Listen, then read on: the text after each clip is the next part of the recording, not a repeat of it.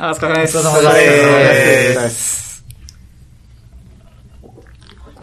えー、本日は有給休暇の鈴木がおお届けします。ラジト FM 第38回でございます。い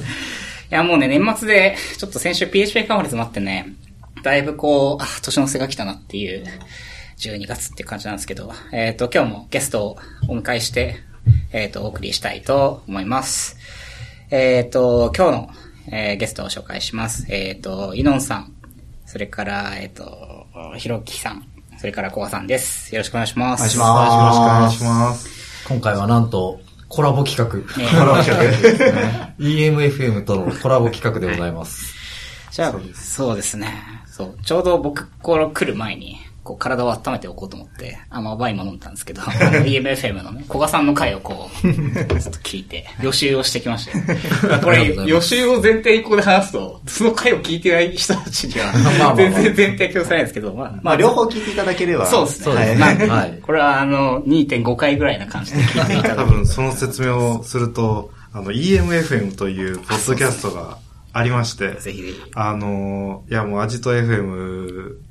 のような感じで技術系の話題の中でも、エンジニアリングマネージャー。うんで、これエンジニアリングマネージャーのためのポッドキャストというような言い方をしていて、あのユロンさんと僕でやらせていただいてるっていうのがあって、まあ、小賀さんに、えーゲスト出演もしていただいて、まあ、そういったようなものをやってるんで、あのまずはサブスクリプションしていただいて、ボタンをポチッと。ボタンポチッと。い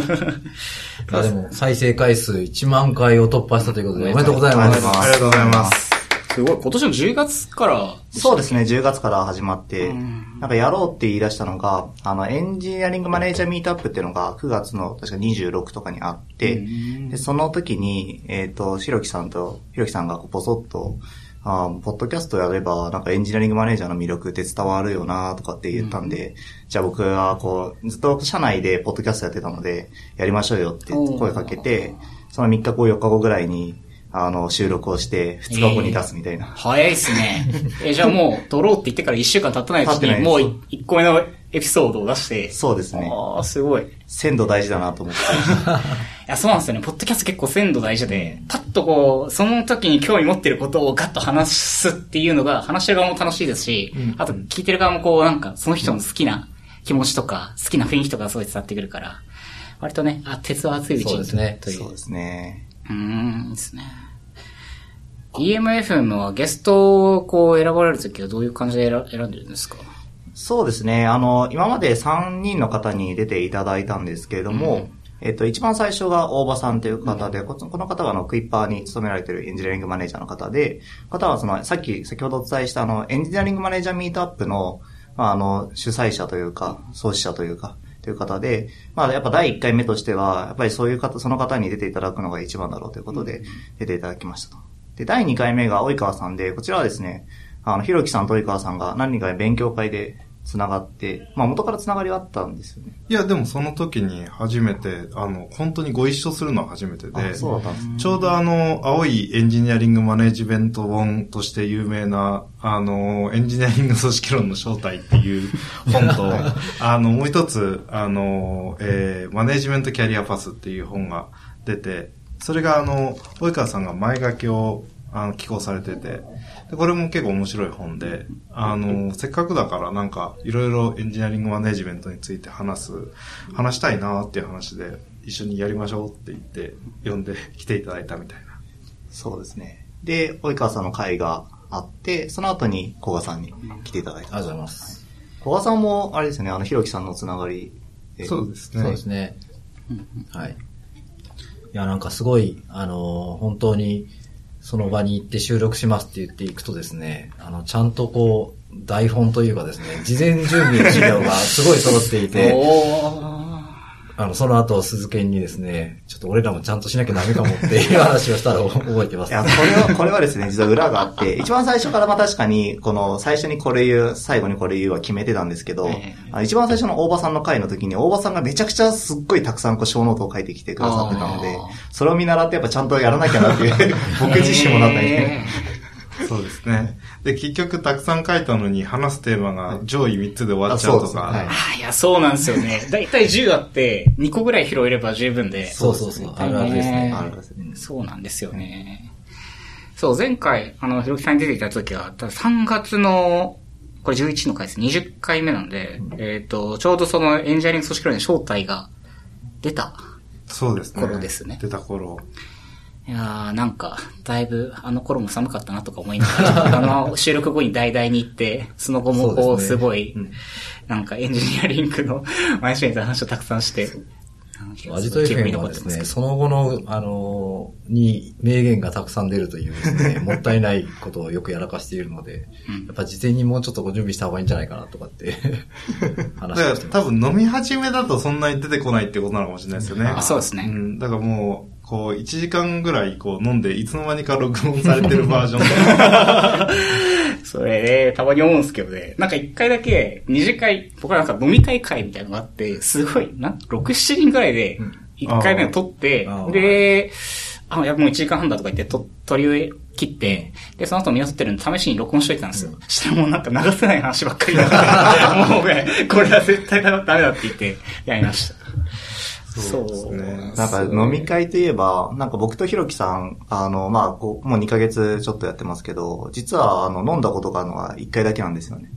で、えっ、と、なんで飲んだことなかったかっていうと、あの、まあ、そこで飲み場、飲み場で話してしまうと、ネタがなくなってしまうんじゃないかっていう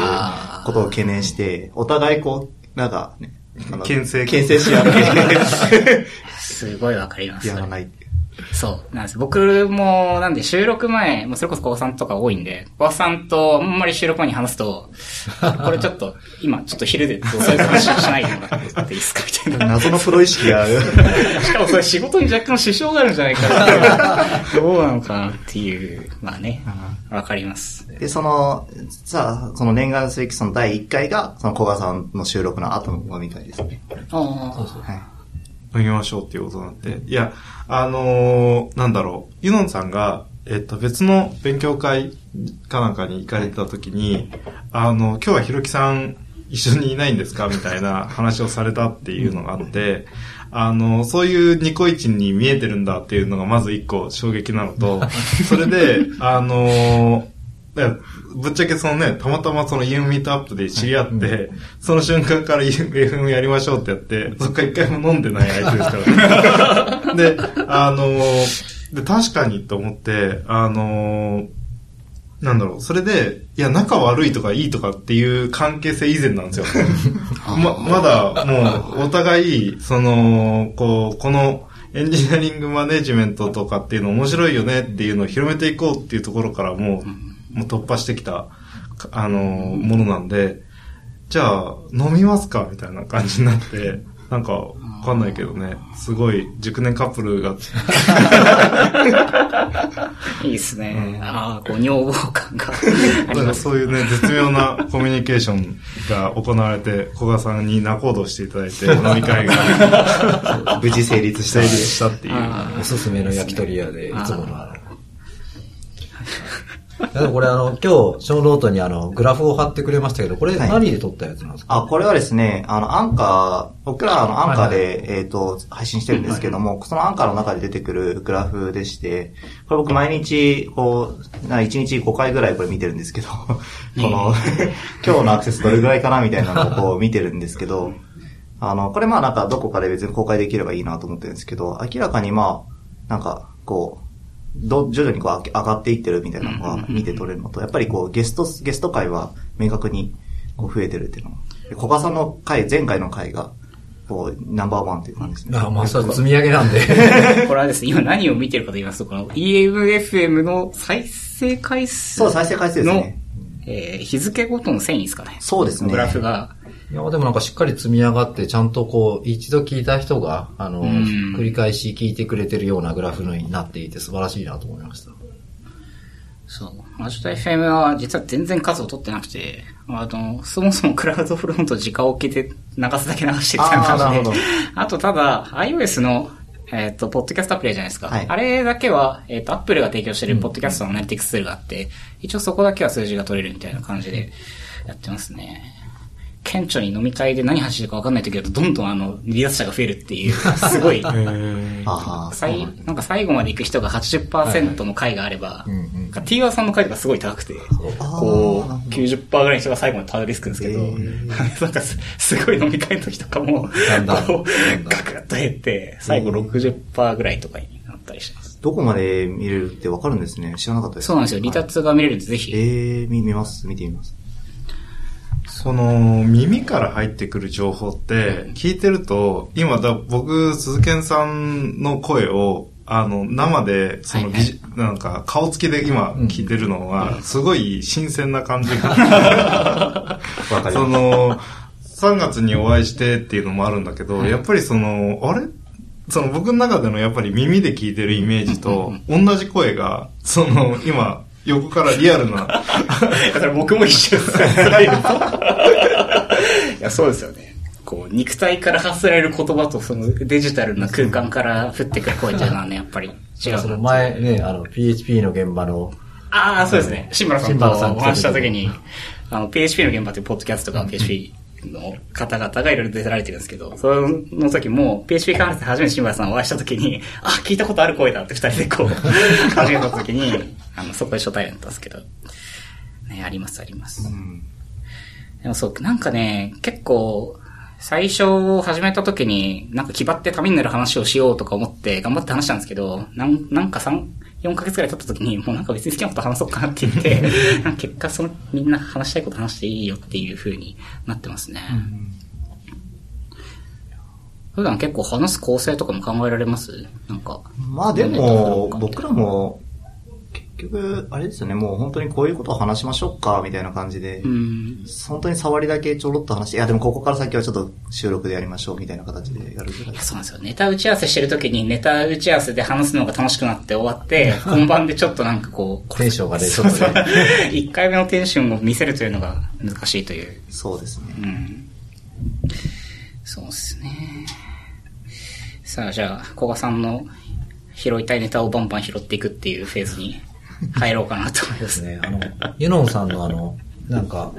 えっ、と、これは、成長ジャーニーのアドベントカレンダーですかね。はいはいはい。やつで、はい。こう、知見をもっと皆さん公開しましょうと。あはい。いうやつを見ましたけど、はいもうすごいですよね、なんか、アウトプットが。いや、そうですね。なんか、あの、カレンダーで、なんか、あの、この日にこれやったみたいなのを全部記録してたんですけど、なんか、数えてたら、なんか、いや、ちょっとやりすぎて、なんか最初なんかこれだけやりましたっていうのをバーって出そうと思ったんですけど、はいやってったらもうなんかそれだけでブログが埋まりそうだったんで、ちょっとやめたんですよね。びっくりしました、自分で。その中二大アウトプットの一つが、はい。同人誌成長ジャーニー。はい、そうですね。まあこれあの10月にあった技術書店5で出した同人誌なんですけれど、これあのグロスファクションというコミュニティで5人で、コミュニティメンバー5人で、まあ僕とあの TB さんという方と VT りょうさん、カネさん、ヒデさんというこの5人でやったんですけれども、まあこのそれぞれの独自の視点で、まあ成長ってなんだろうみたいなのを語っていますと。で、これあの成長っていうのが実はあの漢字じゃなくてカタカナになってるんですけど、これはなんかあの成長っていう言葉をそのまま漢字で直すと、なんかあの、なんかいろんな意味で捉えられすぎて、なんか逆になんか変なイメージがつついちゃうので、あえてカタカナにしようって言ってやってるんですよ。僕、勝手に改善ジャーニーがカタカナで改善だから、カタカナで。それもあります。ちなみにこの改善ジャーニーのあの二方、新井さんとあの一谷さんには、あの、この許可をいただいていて、この、この名前使っていいですか？って話を聞いて。でもまさにこのアジト FM3 月のやつをやって、うんえーし本のイベントやんないんですかって言われて、で、その後に、あの、改善ジャーニーの二人とツイッター上で、はいはいはい。で、イベントやりましょうってなって、あのー合同のイベントをしたっていう、あの、しかも、ぼやじさんが貸。していうただいて、そうですね。おーっていう感じだったんで、なんか、あのーそうですね。なんか不思議な縁ですよね。すごい繋がってるんですよね。うんその中で、ユノンさんは、行動のハードルを低くするジャーニーっていうそうですねな。んですよね。なんか、まあ、今年、まあ今年すごいアウトプットしたって話をさっき、えーおっしゃってましたけれども、まあその、えっ、と、本当にまあ今年はそのいろんなアウトプットを出してまして、で、その中でやっぱコードのハードルを低くするってことが大事だなって思って、これを心がけてやってたんですね。で、まあ特に、その、いろいろ、あの、その本の中には書いてるのは、なんか、あの、目標を立てる人、目標を立ててから行動するっていうのをよくやる人いるんですけど、その目標が立てられないみたいな人って結構いて、なんか、その、じゃあ目標立てられないんだったら、もう行動することそのものを目標にしちゃえばいいじゃんって、うん。その目標を立てることが別目的じゃなくてもういいじゃんみたいなことをまず書いたんですね。で、あとはまあ、あの、行動を振り返るとか、小さな行動を積み重ねる、環境を変えて、か見るとか、正しさを求めないみたいなことを主に書いていましたね。同人誌にしとくのはもったいない。いやーいい話ですよね、本当に。うんこれ今でも PDF でダウンロードできる。あ、できますね。はい素。晴らしい。おじゃあ、ショーノートにリンクを。あありがとうございます。んではいブースで買いました。いありがとうございます。や、そう、そうなんですよね。その、小さな行動を積み重ねるって、これすごい僕もすごい大事だなと思ってて、でもその難しいのは、その、複雑なことを複雑なままなんかやろうとしちゃって、それをこう、ほどいて、一つ一つ小さなものにするっていうスキルが結構やっぱ難しいんですよね。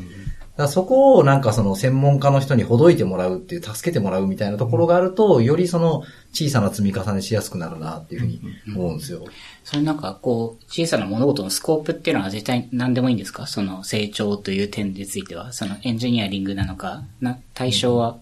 別に何でも僕はいいと思っていまして、なんか、あの、いきなりこう、でかい、こう、船を作ろうっていうんじゃなくて、まあ、まずはなんか、あの、イカダから作ろうみたいなのでも全然いいと思ってるんですよね。その、なんか、あの、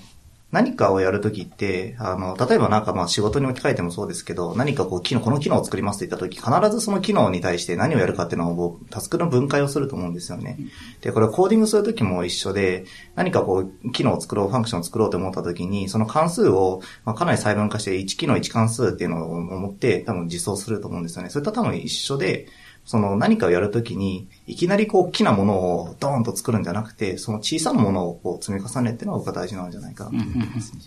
で、その小さなのが一つ動いたというか、うんなんか達成感のある小さなものに分解するっていうところがやっぱすごい大事だなと思ってて、うん、まあ確かに。で、そう、あの、あの、こう、僕はすごい、あの、自転車の例が、これは僕はすごい、あの、自分自身がすごい気づきだったっていうのがあって、なんかちょっとみんなに話したかもしれないんですけど、あの、僕は子供が二人いてですね、一人目の子供を自転車を乗せようと思った時に、その、自転車って最初乗れないですよね。なんで、自分がやる、あの、練習したのと同じように、自転車に乗ってもらって、後ろで支えながら、パッと手を離して来いでごらんとかっていうのを何回かやって、まあ失敗してって、まあ何日かそれを、1回2時間ぐらいを何日かかけて、まあようやく乗れるようになって、まあそうだよなとかって思って、今度、下の息子が、じゃあそろそろ自転車に乗るかっていう時に、こう、ひょっとこう、ママ友からですね、いや、自転車教室っていうのがあるから、そこに行くと2時間ぐらいで乗れるようになるよ、とかって言われたんですよね。え、2時間なんか乗れないよ、とかって言って、行くと乗れたんですよ、2時間ぐらいで。で、それがなぜかというと、その、小さくぶあの分解して、一つずつ積み重ねてたんですよ。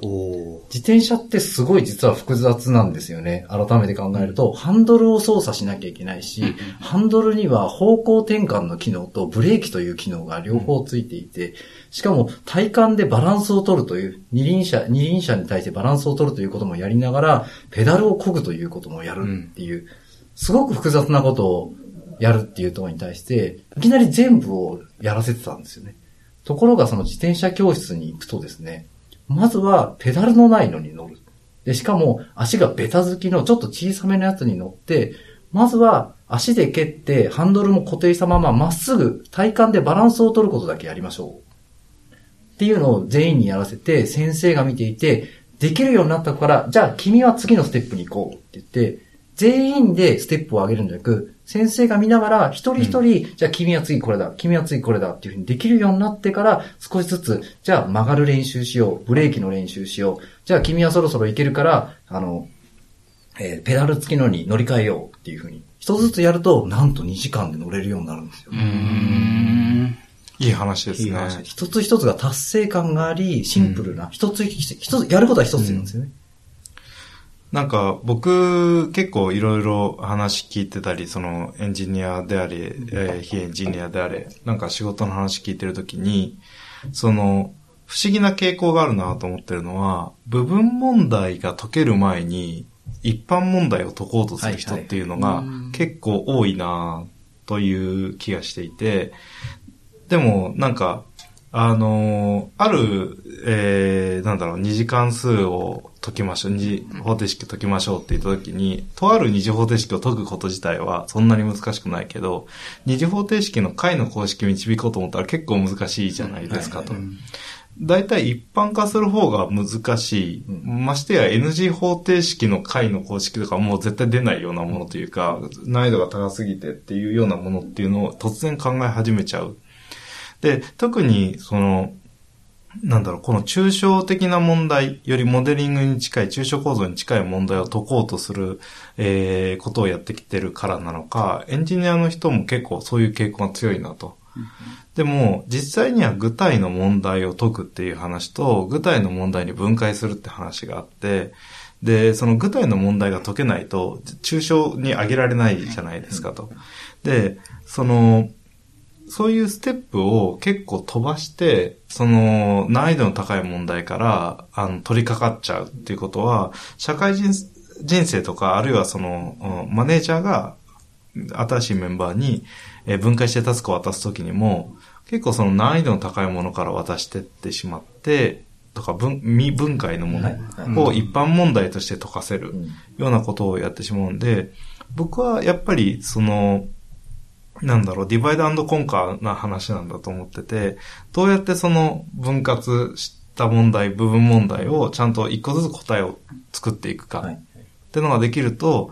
親、こんな抽象構造がありそうだぞって言って次モデル化するんだと思うんですね。これが DDD だと上流と呼ばれてる工程だと思っていて、その、いきなり綺麗なモデル作れないから、あの、ある程度部分問題のモデルを作ってったら、言葉を話してたら、あれ？この言葉ってよくさっきも使ったねみたいな感じになってきて、なんか綺麗な構造になる一つのモデルが浮かび上がってくるっていう工程が上流と言われてる工程だと思うんですけど、ここまでやっぱりそのディスカッションをしながら部分問題を解いていって我慢するっていうフェーズっていうのを設計プロセスでも取れなかったり、まあいろんな仕事においても取れなかったりするから、上流そのものがなくて、あの、なんかこう、えー、中途半端に解かれかけた部分問題のなんかこう、集まりみたいなものにソースコードがなってしまうとか、はいはいはい仕事がなってしまうっていうのはなんかよく見る光景だなって。よく見ますね。特にその、マネージャーの立場として、実際メンバーに、が成長するために、機会を作るために、適切な課題を設けようっていう、っていう問題がエンジニア、マリングマネージャーにあるじゃないですか。で、ちょうどその話を PHP カマルでソーダさんがされてて、メンバーを成長させるときに、いろんなそのメンバーの、まあ、ステージだったりとか成長段階っていうのがあって、そこに対してこう課題の振り方というのはそれぞれ違うと。それは、よりその、本当に一個問題出して、具体的な問題出してちっちゃい問題を解いてもらって、報告して、もう一回やってもらってっていう風にステップしていくもあるし、信頼できて、ある程度実績ある人に対して、よりその抽象度も高くて、まあ、アーキテクチャをより、あの、中小の例を挙げて考えなきゃいけないようなものについて課題を与える時もあると。でもなんかそれっていうのは、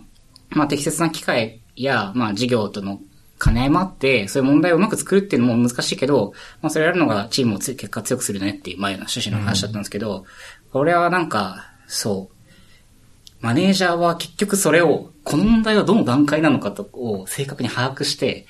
考える力をどれくらい相手にやるかを適切に考えなきゃいけないっていうのは、まあ大変面白い仕事だなっていうのを先週末思ってました。いや、いい話ですね。いい話ですね。なんか、アジャイルの界隈でも、やっぱり、その、まあ、何かをやるときに、必ずかん、この、このスプリントで完成させることっていうのが目的、目標としてあるじゃないですか。えー、なんかそれも結局一緒なのかなと思っていて、何かをやるときに必ずその一回完成させる。まあ、自転車で言うとこのハンドル操作をして、必ずハンドル操作ができるっていう状態を作ってからその次に行くっていうのは、なんかまさにアジャイルとかも一緒だから、なんかつまりソフトウェアの開発プロセスともまあ一緒だなっていうのも感じましたね。ちょっと補足しておきますと、ささっきひろきさんが言った DDD の蒸留っていうのは、あの、あれですね、あの、液体をこう、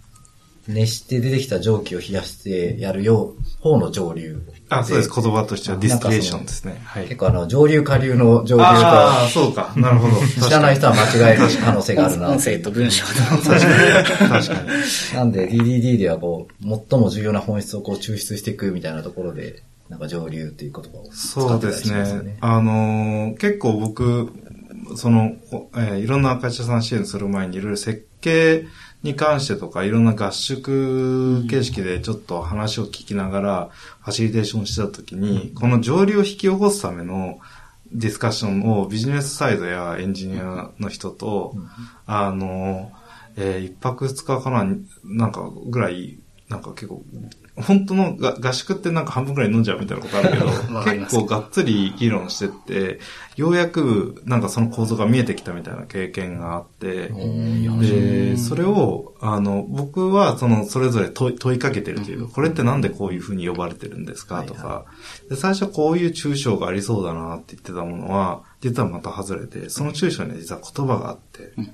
てなってくると、その、結果出来上がった一番の抽象構造が、そのビジネスそのものを一番短く表現したテキストになっていて、で、それをさらに目的手段の階層構造で分解していくと、それぞれの設計が出てきてくると。そうするんであれば、こういうアーキテクチャが自然であろう、みたいなことが導けて、じゃあその上で、じゃあ何を設計していくか。っていうのが設計する。結構、その知的にエキサイティングな作業で、こうすると、何か機能が追加されても、そのビジネスがそのビジネスである限り、うんうん、あの、変化しないものになっていくだろうと。で、そういったその変化しない抽象構造を見つけていくっていうのの階層があって、その変化の度合いの違いにどうやって分解していくかみたいな話がアーキテクチャなんだよねっていう話を、あの、実は前回のアジト FM の後の飲み会で、ちらっと話したんですよ。うん、で、あの、それが何かっていうと、あの、結局、アーキテクチャ的なものというのは、その、不確実性の波を風鈴級数展開して、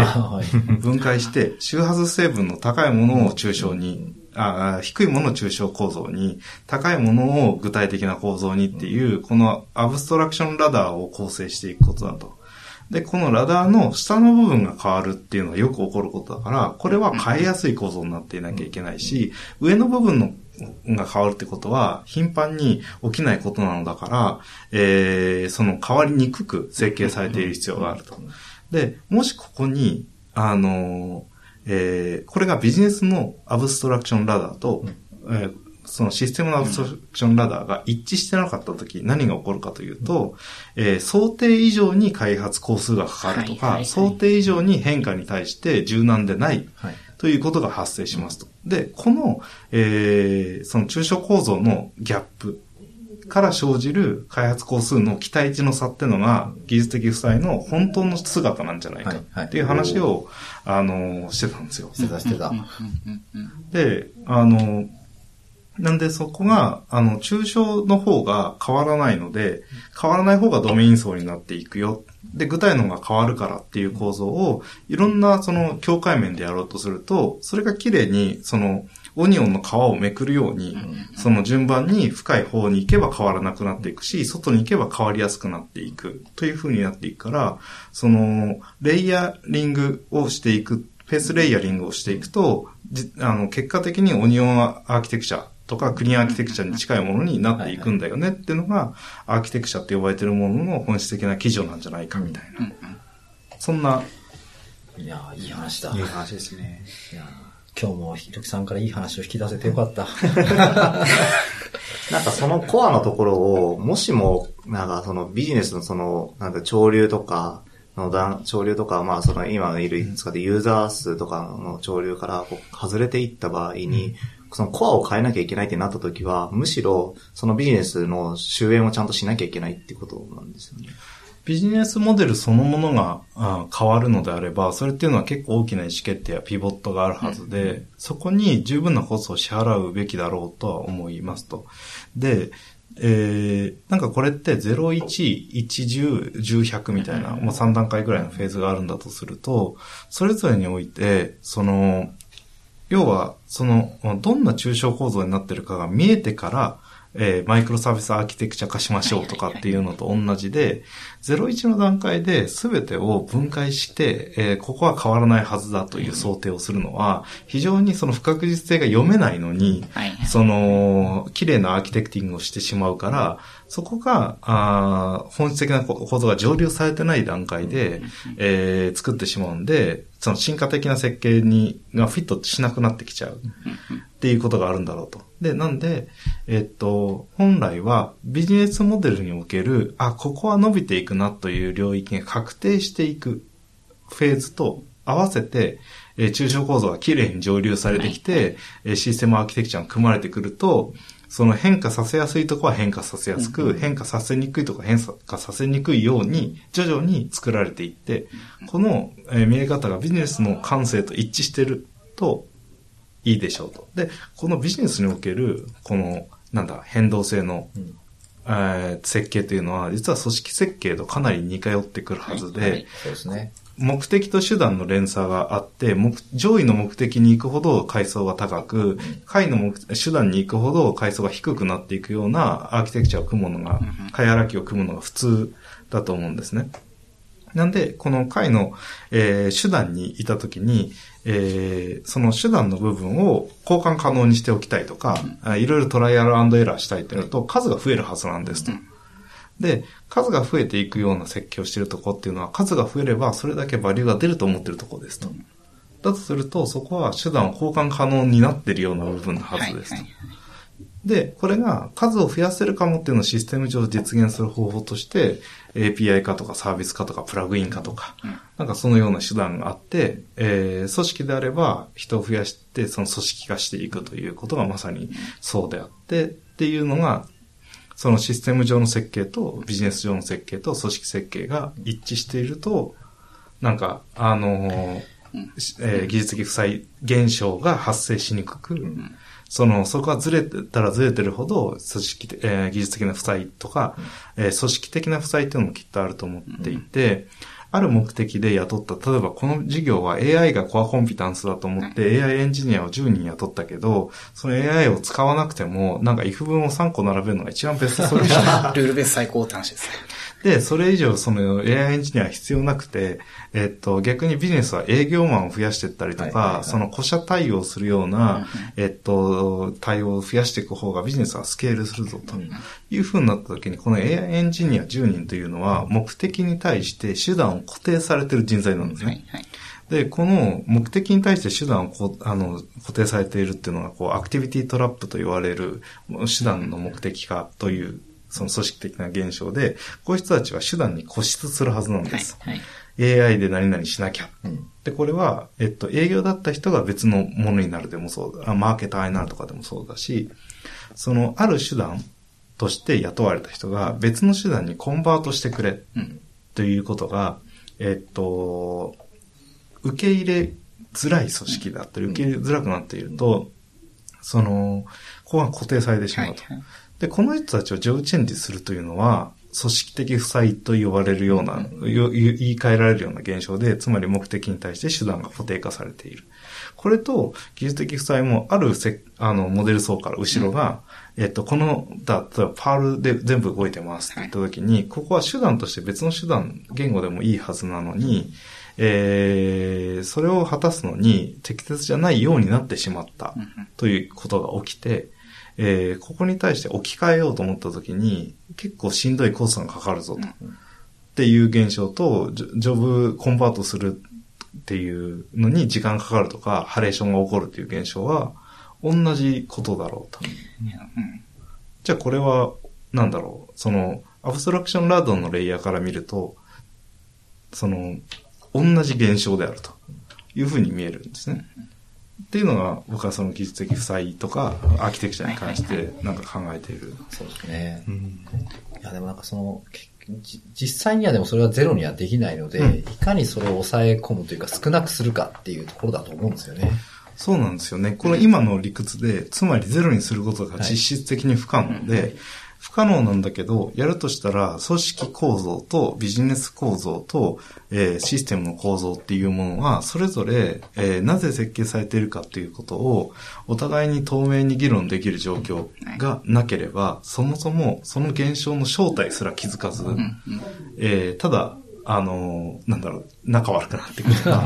あの、意味わかんないこと言われるみたいな現象に変わっていって、僕がその、えっと、エンジニアリング組織論でそこまで細かいことを書かなかったのも、その諸現象として起きていることに関して、一番その核となるのは、えっと、そこに非対称性があって、この非対称性が解消されないがゆえに、えっと、発生しているっていうことに気づかないと、問題が常に目の前にいる人が悪いんじゃないかっていうふうに見えてしまうから、そうではなくて、この構造そのものから原理的に発生することで、それに対して対処するというのは、ちょっと嫌かもしれないけれども、その、そのちょっと嫌な別の他人である、えー、目の前の人とちゃんと対話していって、うん、えー、情報を開示していくことしか論理的にありえないよねっていうことをこう見せていくしかないなっていうのがあって、まあそんな感じの。なるほどですね。そう、なんか、大学の時に行動経済学と、あとゲーム理論の講義を受けて、その時に非対称情報下で、そのどのようにパレート最適が起きていくかって話をこう、ふーんって言いながら見てたんですけど、働いてから、あっと思って。これどっかで見たぞって、そのマネージャーとメンバーで。真剣ゼミでやったこれはどこで決まったんですかみたいな。あれ？これは非対称情報下であれだな、みたいな。そう。本当に起きやすいんですよね。あとその、結僕らのチームでも3、4年ぐらい前に、まさにそのシステムと組織の、なんていうんですか、そのさっきのアブストラクションというか、なんていうのかな。実際に何のためにこのシステムがあって、何のために組織が、このチーム、まあ、えっ、ー、と、数人の開発、何かを開発してるチームがあるときに、なんでこれを人たちは今、これを作ってんだろうねって話を合宿、経営合宿でして、うん、僕らのチームの。で、その時に、結局僕らの事業って分解すると何なんだっけっていうのを、まあ、数字の面でもそうですし、うん、その、えっ、ー、と、定性的な方も含めて、こう、なんだろう、パーツを分解してたんですね。その時に、結局、まあ僕は広告配信の進めてるんで、まあ結局は広告っていうのは流す量と流す質だと。だから、両方それぞれを、うんと改善していくチームをそれぞれちゃんと作りましょうっていうのを、その時に決定して、で、そこから、その、えっ、と、質を上げていくためのチームで、ビジネスとシステムのチームをより近く、かつ、その、えっ、ー、と、あとは発生するデータの扱いっていうのを、そこのチームがより取りやすく、こう、えー、数値を改善しやすいようなデータの取り方をしていくみたいな施策も含めてやっていくみたいな、こう、立て付けに書いてあるんですよね。っていうのは結構、3、4年前だとでかいジャッジで、うんうん、でそこからやっぱり、その、なんだろう、システムのアーキテクチャもそうなんですけど、特に動いてるシステムってデータが生き物で、データが溜まると急に変えづらくなるじゃないですか。データがあると、いやでも、ここに、このデータって組織変えたらこれどうすんのみたいな時とかも割とあったりとか、あとその、そのチームを変えた時に時あったんですけど、うん、なんであのデータ取れてないんだろうねみたいな話がバンバン上がってきて、それはやっぱり、なんか、組織と、あとエンジニア含め、えっ、ー、と、ベースのメンバーも含め、えっ、ー、と、そこに視点をこう、組織として当てたことで、あ、その気づきがどんどん生まれていったんですよね。で、循環して、まあ良くなってってっていうのがあって、そうなんでさっきのまさにこう、まあ、01、1 10、100のとこもそうなんですけど、特に僕らはやっぱり、まあ、10ぐらいのフェーズだと思ってて、なんでそこで一旦その組織構成を変えたっていうのは結構大きかったかなって思うんですよね。っていうのを聞きながら、あーって ずっとうなずいてました。あの、聞いてる人は声を収めないかもしれない。組織が大きくなるとね、必ず出てくる、こう。そうなんです。なんか僕ゲーム開発をしているので、ゲーム開発の話をすると、あのゲーム開発もあの、011110-100っていう、こう、経緯を辿るんですけど、まずこう、プロトタイプを作るんですよね、ゲーム開発で。この、こういうことをやってみたら面白いんだろうかみたいなのを、まず、こう、簡単なものを作ってみるんですよね。こう作ってみて、で、そこで、あ、この体験をしたら面白いかも、みたいなのを作ったら、もう一回それ全部捨てるんですよね。ソースコードとすらも全部捨てて。で、また、その次、これがまあ01のところですよね。はいその後にアルファ版の開発をしますと。でここではゲームのコアな部分として面白いかどうかっていうのをやりますと。まあ、つまりその1時間ぐらいこのゲームを遊んだ時には面白いと思えるものができるかどうかっていうのを、まあ、いろんなこう機能を、まあ、主要な機能を作っていって、あの、こう作りますと。で、まあ、ここがまさに一重のところですね。で、ここで、まあ、ある程度面白いねってことが分かってから、そのベータ版っていうのを移って、あとは残りの機能を拡充したりとか、まあ、もともとあとコアの機能をもうちょっと拡充するみたいな形でやってます。で、それのフェーズごとに人も、なんかあの、どんどん増えていくような形になっていて、さっきのそのひろきさんの、こう、どんどんこのフェーズによって人の変わる、組織も変われてっていうのが、なんか結構同じ話だなっていうのを感じましたね。その、僕ゲームとかだと、その核となる面白いと、レベリングの面白いっていうと2階層あると思うんですけど、その、核となる面白いは、の方の話ですか ?01 って。01はそうですね、はい。で、そこの上に、レベリングの話、レベリングの、まあ、難易度設計というか、あの、ゲームレベリングって結構その、なんだろう、向こうだとなんか一大研究テーマがあるらしく、あ理論化されたりされなかったりしてるって結構絶妙なラインですよね。はい。あそこら辺ってなんかすげえエンジニア的にエキサイティングなんだけど、その逆に01の面白いの方は、もうなんか、はぁとしか言いようのないぐらい、とこがあって、なんか、あの、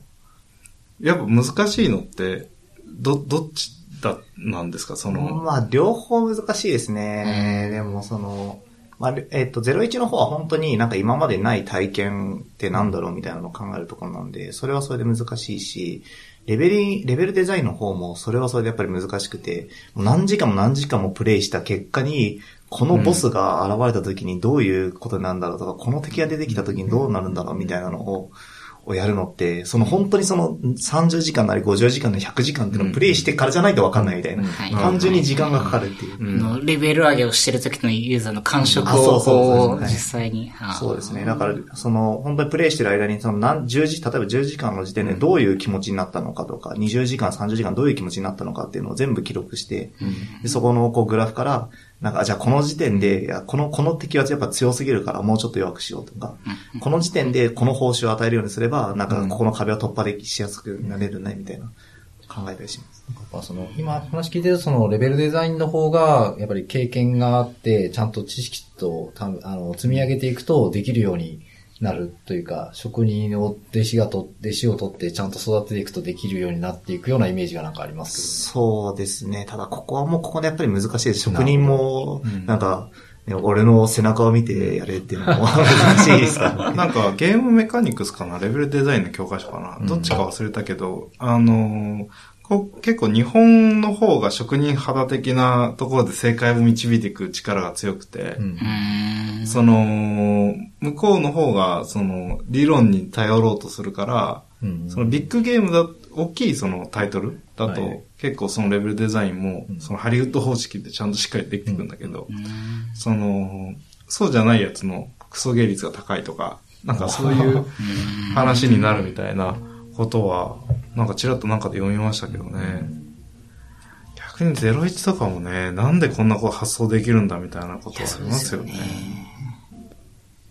皆さん01と、そこ、例外のフェイスだとどっちが得意ですか？なんですかね。なんか、あの、勝ちパ、ゲームはともかくとして結構この、初めてやるルールに強いんですよ、僕。ええなんかこう、ゲームとか、わかんないゲームとか、なんかその、遊びとかでも。まだみんながその、勝ちパターンを見つけてない時に先に見つけるみたいな。そうなんですよ、そうなんですよ。なんかそういう、なんか別のゲームをするのが好きで、あの、小学校の時にドッジボールが公式のルールになってた時、あの、公式ルールになって結構初めての方で、そこでいろんなフォーメーション考えたり、戦略考えたりするとか、へそういうのをやってたりして、だからまだベストプラクティス、プラクティスみたいなものが世の中にまだ知れ渡ってない時に先にそれを見つけるみたいな。僕はひたすら、とりあえずすぐやられて外野から投げまくるっていう 肉体でしたけど。なんか、多分収穫がかす、なんかこう、ある程度低減していくんだろうなと思っていて、その、01の、その、やつは、えっと、アイデアベースで、その、なんか結構ガリッと6割ぐらい収穫取れたりするんですけど、その、日々の、なんだろう、こう、一重とかのところで、えーやっていくときに、あのーなんだろう、もうある程度獲得されてるものを、その、刈り取っていくっていう風になると、あの、よりしっかり力が高まってくるというか、意思決定をちゃんとソリッドにやっていかなきゃいけなくなってって、で、重役になっていくと、もっとそういう問題としては、あの、なんだろう、こう、手がかりのない問題を解くっていうよりも、手がかりがもう十分にある問題を解いていくようになってって、そうすると苦手なんですよ。だから神経根問題とかがすごい出てくると、その、点数、あの、なんか、模試の成績いいんだけど、その、そうなんですよ。もう一切誰も解いたことない問題だけ出ると、なぜか偏差値高くなって、その、みんながもう学校で勉強したでしょって問題出ると、僕にとっては神経根問題ですね。ああ、相対的に神経根問題が苦手な人が多いという意味でもあるかもしれないですよね。そうですね。なるほど、面白い。いいですね。小賀さんは割となんか10、100とかが好きそうなイメージが。そうだね。なんか、周りを盛り上げるというか、みんなが気持ちよく働くような環境を作る方が、まあ割と好きだね。うん。いや、最近ね、01やってないんで、01もね、たまにやりたくなりますよね。やるかじゃあ来年。ここで決まるっていう。なんか、プロダクトの01もあるけど、なんかもう一つ、その、なんだろう、これがある以前と、これ以後では、物事の見え方が変わるっていうものを作り出したいっていうその気持ちが強くて、なんか別にふ普段の仕事の中でも、その、全然その概念がなくてやってた。例えば、あの、それこそもう10年近く、8年ぐらい前かな。あの、メキシにいた頃とかに、今で言うとダークロンチリーとか、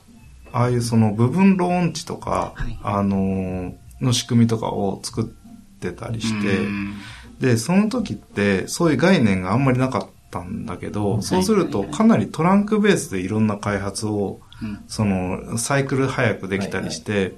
あの、トライアルエラーが結構しやすくなるとか、あの、何か障害があった時に、その機能だけバチンとオフにするとか、えーきなんかこう、障害が起きた時に、キャッシュヒーティングだから何パーセントずつ解放するとか、なんかそういう、その、なんだろう、ちょっと、えー今までなかったけど、ある状態になってみると当たり前のものっていうのを、が、できて、あ、それ結構面白かったなっていうのがあって、その、あれば、ある環境で育つと当たり前なんだけど、うん。それを生み出す時にどんな風に考えてたのかっていう記叙が、その周りの人に見えない、結構アクロバティックな、あの、ところから、あの、真実をこう、えぐり出すというか、いや、そうですよね。まあ、それこそ、だから、小学校入る前から iPad で YouTube で動画見ましたみたいな世代がね、今社会になってくるとか、だからそれに近い、こう、プラクティスがどんどん、こう、普及していって、どこの会社に入ってもわかんないですけど、なんかその新卒入った時点でも働いた時点で、すでにその、AB テスティングとか、1%だけテストするとか、あるいはなんかシャドウプロキシーみたいな考え方があったりとか、まあ、フラグでもいいんですけど、みたいなものが普通ですよね、っていう人たちが、さらにこう、年々重なっていくっていうのは、なんかね、だんだんソフトウェアエンジニアリングって、なんか進化していってるのかなっていう気にもなりますけど。その一歩目、うん。その、結構簡単なんですよ、実装しようと思えば。で、この実装しようと思えば簡単なんだけど、やる前は、なんでそれ、あの、それで言うと、今、あの、マイクロサービスのデザインパターンとかで、ドメインイベントっていうのがあって、ドメインイベントっていうのは、ドメインの境界をまたぐときにトピックを挟んで、で、そのトピックをサブ、あのパブサブで見れるようにするって、これあの、えーっと、昔からアーキテクチャで言うと、その、えー、なんだ、パブサブとか、そのダイナミックオブザービングとか、なんかそういう系の名前がついてるような感じのパターンなんですけど、その、要は帯域でトピックを発火して、で、その時にドメインごとの、まあ、クラッドとか、そのいろんなイベントを、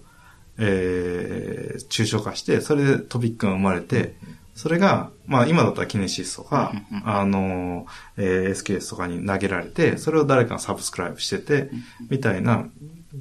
構造っていうのも、あの、最初僕はこれ作ったら、そのコード綺麗になるなっていうのがあって、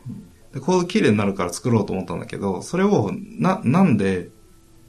その、必要なんだよっていうのを、当時の、えー、カルチャーで説明するの難しかったんですよ。うん。だけど、書いて、実装してみて、その、それを、うーん使って実装したコード出てくると明らかに綺麗になると。うん。そして読みやすくなるし、作りやすくなると。で、テストもしやすいと。っていうのがあると、みんなこう、使うようになってくるわけですと。で、こんなようなことっていうのは、多分いっぱいあって、今、それで言うと、 microservices の、あの、界隈で、あんまり言葉として出てこないなと思うのは、多分メタに目的と手段を変、あの、交換させる、その、一段抽象度の高いイベントとかっていうの、あ、イベントというかそのサービスっていうものが、いくつか必要なはずなんですよと。はい、はい。それは途中にフィルターを挟むとか、えっと、そまあ、 logging は結構あるかもしれないけど、そういう aspective、アスアスペクト的なものとか、えっと、よくあるパターンとして、そういったその、差し込んでいくための、うん別のゲートウェイがあって手段を変えるとか。で、こういうものが、あの、いっぱい考えとしては出てくるはずで、なんかそこのあたりの所有権が、今多分そのマイクロサービス設計の中で曖昧になってるんじゃないかなっていうのは、その誰がここを設計するんだっけみたいなのは、はいはいはい。ああ、なるほど。多分出てくるんだろうなっていうのが、もう今までのなんか、あの、普通に SOA の歴史とか見てても、うん。あの、こういうのが必要だよ、ああいうのが必要だよっていうのが、い多分いくつもあって、それは探せばリストアップがたくさんできて、例えばまあ、だから最近今それって多分 AWS とか、Google クラウドとか、あのあたりがなんかサービスとして提供してくれるってパターンがちょっと増えてるのかなあっていそうですね。結構やっぱり、さその、パーソナリがサービスとし、サービスとして、例えばサービスメッシュとかもそうですし、あとなんか、アンボイとかもそうですけど、その、サイドカーになって、えっ、と、プロキシーとして、ローカルホストで叩くと、他のサービスを勝手に名前引いてた叩いてくれると。で、そういった、えっ、と、サービスカバリングセットでしてくれる、してくれて、えー例えば、なんだろう、ユーザーサービス引きたいってたらユーザーサービスで勝手に名前引いてくれてるみたいな、みたいなものっていうのはプラクティスとしてはあるんだけど、でもそれって普及するまでにやっぱり時間かかって、うんうん。普及するタイミングって結構僕は見てると、やっぱりマネージドサービスができて、楽にできるようになると、一気に広まっていくとか、っていうのは、やっぱりこう、なんか流れとしてあるかなと思いますね。なんかあのあたりはね、結構パターンもちょっとずつ増えてきてね、言葉として出てきて。だから僕、本丸はやっぱり、そのフロントエンドをどうやってマイクロサービス化するかだと思ってて、はいはいはい。ああ、フロントエンドですか。どう考えても要求のるつぼになるのに、そうですね。その、大体開発チームが、うん。その、い1チームぐらいまでしかまあスケールしないようになるじゃないですか。いやーアトミックデザインでコンポーネントみんな頑張って分割して作そうる。ですね。コンポーネント文化、なんか、あれですよね、そのマイクロフロントエンズみたいなのはね、いろいろ、えー、ネットフリックスとかちょっとやってるんでしたっけ？そうですね。うんね、そう、本当におっしゃる通りで、クライアントサイドというかフロントエンドは本当に全ての要求が、特にね、ゲームとかだと全部の機能が画面に集ま集まると思うんで、まさにっていう感じだと思いますけど。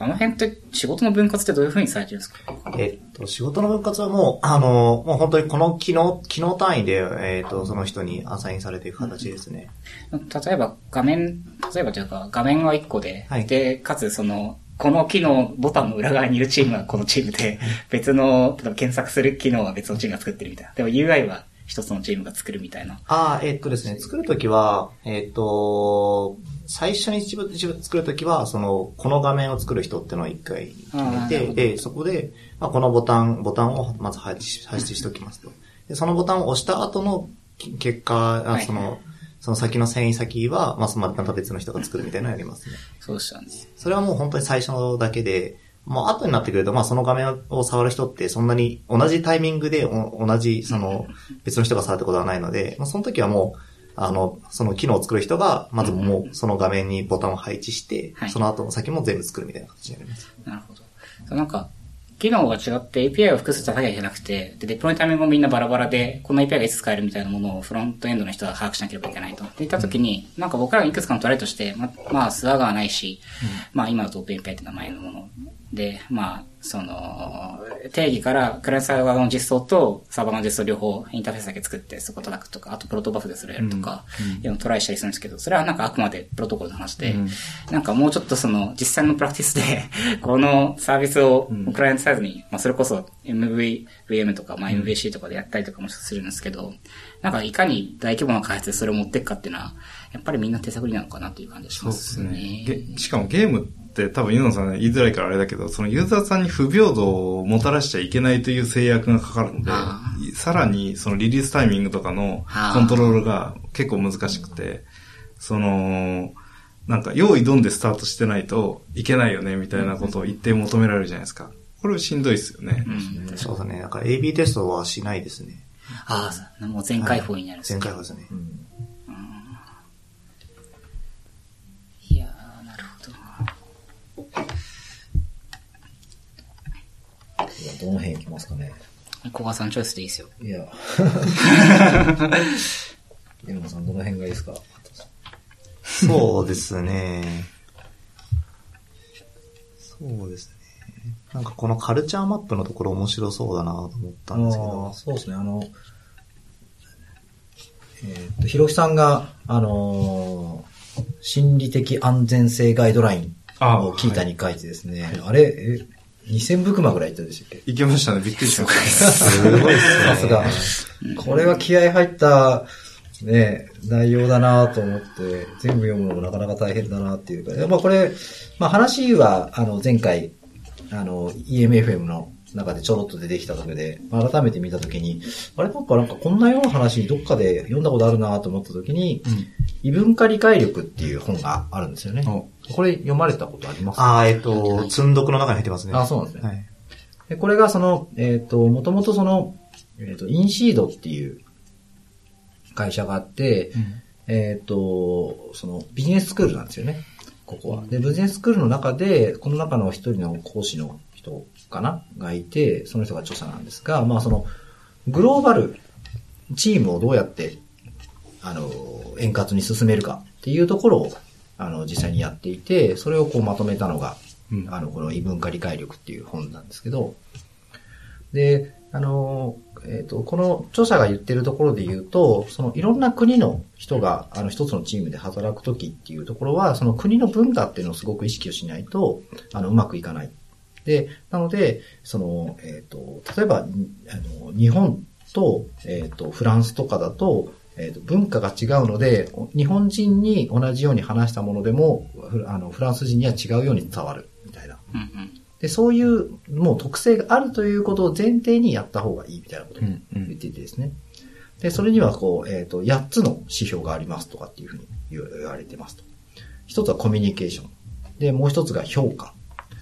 説得、リード、決断、信頼、見解の相違、スケジューリング。みたいな時にどういうふうにあの、こう、接するか、みたいなところなんですよね。例えば評価だと、直接的なネガティブフィードバックをする文化の国なのか、間接的なネガティブフィードバックをするのか、とかっていううん、うん。ところがあるので、こういうところで気をつけないとうまくいかないし、自分の国の文化がどこかっていうのを分かっていた上で、相手の国の文化に無理に合わそうとするのもうまくいきませんよ、みたいなことを言ってるんですよね。うんこれで見ると本当に日本とフランス全然違いますよね。そうなんですよね。だから、これを違うということをお互いに認識した上で、あの、あの、私は、えっ、と、どうしても、あの、ネガティブフィードバックって間接的にやってしまう。で、あなたが多分直接的に言ってくれた方が嬉しいと思うんだけど、私は直接的にやるの上手くないから、気になるようなら言ってね、みたいな感じでやった方がいいと。うん相手がフランスで直接、ネガティブフィードバック直接的に欲しいと思っていても、あの、多分、日本人のあなたはうまくできないから、無理やり相手に合わそうとしてもうまくいかないよっていうようなことを言っていて、まあそういうようなことで、お互いの文化の違いを知った上で、違うっていうことを前提に、私はここはこういうのがやり方なんだけど、あなたが違う考え方なのは分かっているから、うまくやっていこうね、みたいなもので使っていきましょうっていう感じなんですね。なんかこれってあの国単位で見ると確かにまあそうだとで思うんですけど、はい。まあミクロな視点で見るとその国の中でも結構人によって違うなとあ、そうです思っていね。て、そこは本当そうだと思います。あの、この間、あの、前回 S 田中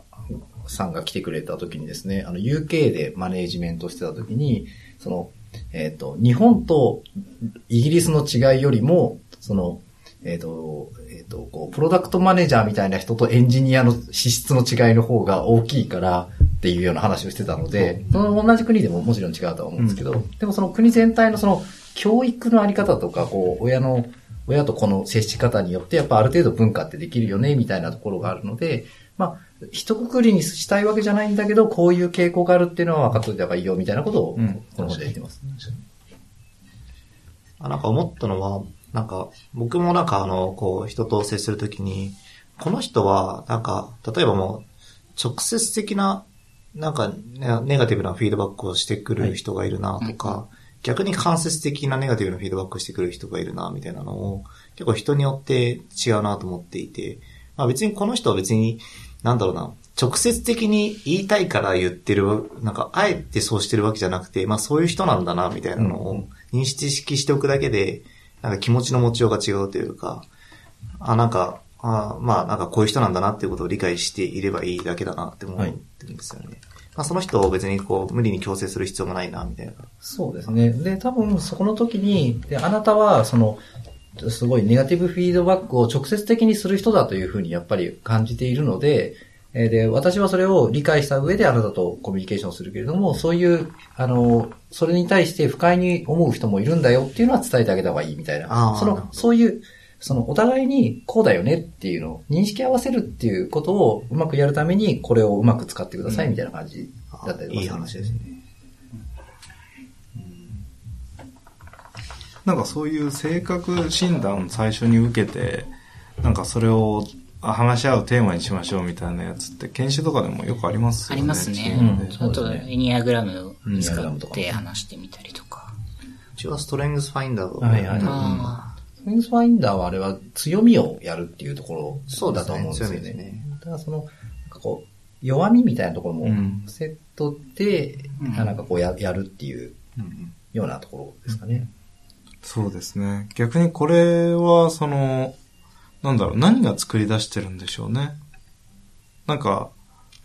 なんかそこら辺が僕は結構気になっちゃうポイントで。わかります。同じ人間が同じ国、あの、同じようにその生まれて、社会の中で育って、なんかこんなにバリエーション豊かになっちゃって、その、結構いろんな日本人論っていうのがあって、はい、で、日本人論の歴史をこうやって追っていくと、まあ面白いぐらいに何言ってんだって感じのことが多いんですよ。うん、その、えー、日本人の文化特性がどうであるって比較文化論じゃなくて、その、なんだろう。なぜこうなってきたかなぜこうなってきたかという説明を、じゅをなんだ、求めたい時期というのがあって、それって日本人っていう観念が生まれてきてから生まれるんですね。いや日本人っていう観念って、そんなにその、えっと、最初に生まれ始めたのって、原稿とか、原稿ってあの、モンゴルが攻めてくる方の原稿ですね。ああいうことがないと、そもそも日本人というアイデンティティってなかったんですと。で、そこに、えっと、また江戸時代になってそんなに、その日本人というアイデンティティがなくなってきて、明治になって、日本人というものを作ろうとして、日露戦争ぐらいになってまた日本人というアイデンティティが強くなってきてみたいなことがあって、そこら辺のタイミングで日本人とはこうであるみたいな評論というのは増えたり、えー、あとは戦後とか、あの、そういうタイミングで増えたりするんですね。やっぱり自分たちとは何であるかっていうのを相対的に知りたいというふうに思うと、日本人とは何かとかっていう日本人論にすごい興味が湧いてってしまって、えー、その日本人は集団主義なのかみたいなことも、集団主義という幻想みたいな、あの、まあ、まとまってる、あの、書籍があったりして、そこら辺は、そのエビデンスベースで探していくと、実は日本人が集団主義であるというのは、ほぼほぼ幻想だと、そういったエビデンスが見つからないと、いうことがあったりして、その、もしかしたらここでも、ここがどうかわからないけど、自分たちは、自分たちを何であると認識しているかの方が、より近いあの考えなのかなっていうのはちょっとあって、あの、えっ、と、最初の、あの、僕のそのキータの記事で紹介したホフステード指数とかっていうその文化的ギャップも、元のサーベイを見ていくと、えっ、と、国際、IBM の社員に、いろんな国にいる IBM の社員とかに聞いてるんですよ。最初は。それって、その IBM 社員であるというバイアスが強いじゃないですか。とか、あの、そうすると、まあ外資系にいてとか、なんかまあそういう、まあ今どういうふうな調査をしてるかはわからないけども、最初のやつを見てるとそんな感じのところがあって、その、なんだろうな、えー自分たちの差というものが何によって生まれているかとかっていうのと同時に、自分たちと、えー他人に差があるという認識を持ちたいと思っていて、その差とはどんな感じのものなのか。日本人ってこうだからさっていうことを80年代後半の書籍で見ると、日本人とは金にがめつくて、経済力に関してはもうかん、あの、圧倒的強者で IQ が高く、その、なんだろう、経済的なエコノミックアニマルだっていうその前提をもとに、その、なんだろう、書かれているんですよ。いかに資本主義社会に日本人が合っているのか、ということが書かれているんですね。で、最近僕らの年代になって、大人になってから読む本というのは、日本人がいかにその現在のグローバルビジネスに追いてかれるような、えー民族であるかということを書いてるじゃないですかと。で、えーっと、それって戦中には日本人がなぜ戦争に勝つのかと言っていて、戦後にはなぜ、あの、日本人は戦戦後戦争に負けるのかということが書かれているのと、対して変わらんなうん。というのがあって、僕らはその見たいように自分たちを見るという傾向があるから、その、この文化的差異についても、その一定、その、なんだろう、こう行動とか、実際のアクションの量とかっていうベースで見ていかないと、あの、難しいところではあるな、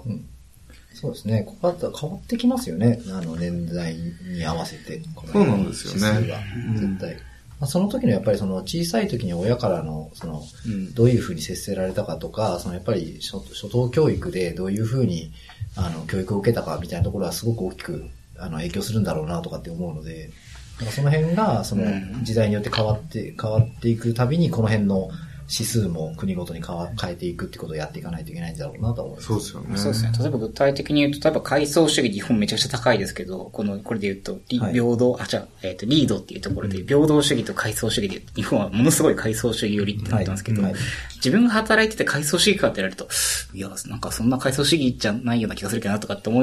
いますけど、ただなんかこれって、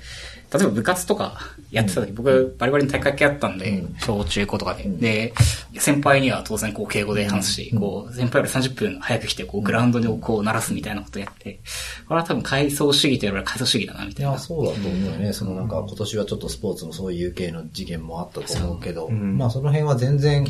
その今は僕らが働いているこの業界に比べるともっと多く階層主義なことはあるとは思いますね。だからこの辺のなんか資質とか文化みたいなものっていうのは、やっぱりなんか、その、学生の時とかっていうのの影響がやっぱり多いのかなという気がしますけどね。うんうん。あと、まあ、構造が変わることが少ない、変化が少ないっていうのは、あの、一つ階層主義を構成する重要な要素なんじゃないかなと思っていて、貴族階級が生まれるのって、貴族階級が固定化されるからだと思うんですよ。で、それと同じように、階その大きな会社で階層に対して重視されるっていうのは、大きな会社は、あの、階層がえーっと、大きくなる傾向があるわけじゃないですか、やっぱり。おで、それが固定化される傾向があると。はいそうすると、固定化されたこ、その階層構造があると、階層を重視するようになっていく。そうですよね。でも変化が大きくなると、今、小賀さんが、あの、鈴木さんの上司だっていうことになってるかもしれないけれども、わかんないわけですよ。うん。変化がき極めて激しくなって、その逆になるかもしれないし、で、こういう業界に生きていくと階層構造っていうのは、一時的なロールだよねっていう観,、観点の方が強くなってくる。というようなことで、その変化が乏しければ乏しいほど階層主義になるとか、うん。こういうその経済条件に、ハイコン、あ、日本がこれだと同じようにハイコンテクストで、えー、ドイツはローコンテクストなコミュニケーションができる。というようなこともあるけれども、ここでいうローコンテクストなコミュニケーションが何かっていう、通貨で何が通じるかっていうのが多分ハイコンテクストで、はい。えーいろいろ説明しなきゃ通じないっていうのが、まあローコンテクストでしょうと。そうですね。で、えー、じゃあ、同じ、あの、モノカルチャーの、あー文化で生きていたら、えー周りの人に、あの、言あ葉がつ、あの、ハイコンテクストで通じるというのは当たり前で、えー逆に、えっ、と、いろんな人たちが入り込んでくるという交通の要衝になっている大陸のあ中にあって、えーっと、いろんな民族が入ってきて、で、近くにはそのドイツ語を喋れる人もいれば喋れない人もいるっていう状況っていうのが、まあ、自然にあるような、えーこう移民で構成されている文化圏だったら、あの、ローコンテクストにならざるを得ない。そうですよね。うん。で、こういったその、なんか、周囲の経済条件みたいなものが生み出してることがきっと多いんだろうな、うん。そうで思います。うん。なので、このカルチャーマップは面白いなと思って、うんまあなんで、異文化、異文化理解力という本おすすめです。今買いました。いやー、と話してる間に、あっさり1時間に到達。はい早い。大まとめに入っていきますかね。えーっと、これは3時間続けられるなという感じがしますがえーっと年のせいですんで。はいけそう。そうですね。今年、今年収録、どうしまだ、まあ、年内収録も予定がないんですけど、誰かが飲もうって言ったら多分収録が入るまた、最後、あれじゃない？な、味吉と二人でやればいいんじゃないの？あーまあ、ありかもしれないです。僕は今週、今週というのは今撮ってるのは12月17ですけど、あの、今週で仕事は終わりなんで、年内はあーそうか来はい週いないのか休みに入りますが、まあ今日も休みで来てるんで、まあ来週撮るかもしれないですね。はい。じゃあ、えっ、と、今日の小ノートは、えっ、と、明日 FM スラッシュ38でご覧いただけます。えっ、と、また em.fm のね、えっ、と、回もぜひ、まあ、小賀さんも出てる回もあるし、また、こ今週、来週あたりに、今週にもう一回、おはい、出ます。アフターショーが。アフターショーがあります。あ、アフターショー？はいあ、これは楽しみです。僕はネタバレし聞かないで、普通に聞きます。そちらもよろしくお願いします。あとは、えっ、と、あ、そうそう、告知。告知があって、皆さん告知を自由にしてもらいたい、いただければと思うんですけど、僕はあの、来月ですね、NEXT Web Conf っていう、NEXT Web カンファレンスっていうのがあって、これジャックさんが主催されているカンファレンスなんですけど、法政大学にて、えっ、と、1月の13日、日曜日ですね、に、えっ、と、そのカンファレンスのえっ、と、広告のセッションで、えー出ます。ちょうど来月ですね。えーぜひ、広告関連ないし、えーウェブの技術に興味ある方はぜひ来てみてください。ちなみになんか、クイックのセッションがあったりとか、JS のフロントの、あーと JS ライの話があったりとか、標準化の話があったりとか、まあ、いろんなセッションがありますんで、ぜひ遊びに来てください。他なんか、あ、じゃあ僕からいいですか？はいえっと、二つの賞に今、エンジニアリング組織論への招待がノミネートされておりまして、それを、あの、皆さんのとお力添えをお借りしたいなと思いまして、一つが、えー、アジト FM っぽいところで言うと、IT エンジニアに読んでほしい技術書ビジネス書大賞2019という、えー、大賞に今、あの、リストアップされておるんで、あの、えー投票をお願いしますと。で、もう一つ、えー、ありまして、それが、えービジネス賞グランプリ2019おというののマネージメント部門でノミネートされています。で、こちらももしよろしかったら、あの、み読んでいただいて、良いと思っていただければ、投票していただければと思います。ぜひ。僕は両方とも投票しました。いいですね。はい。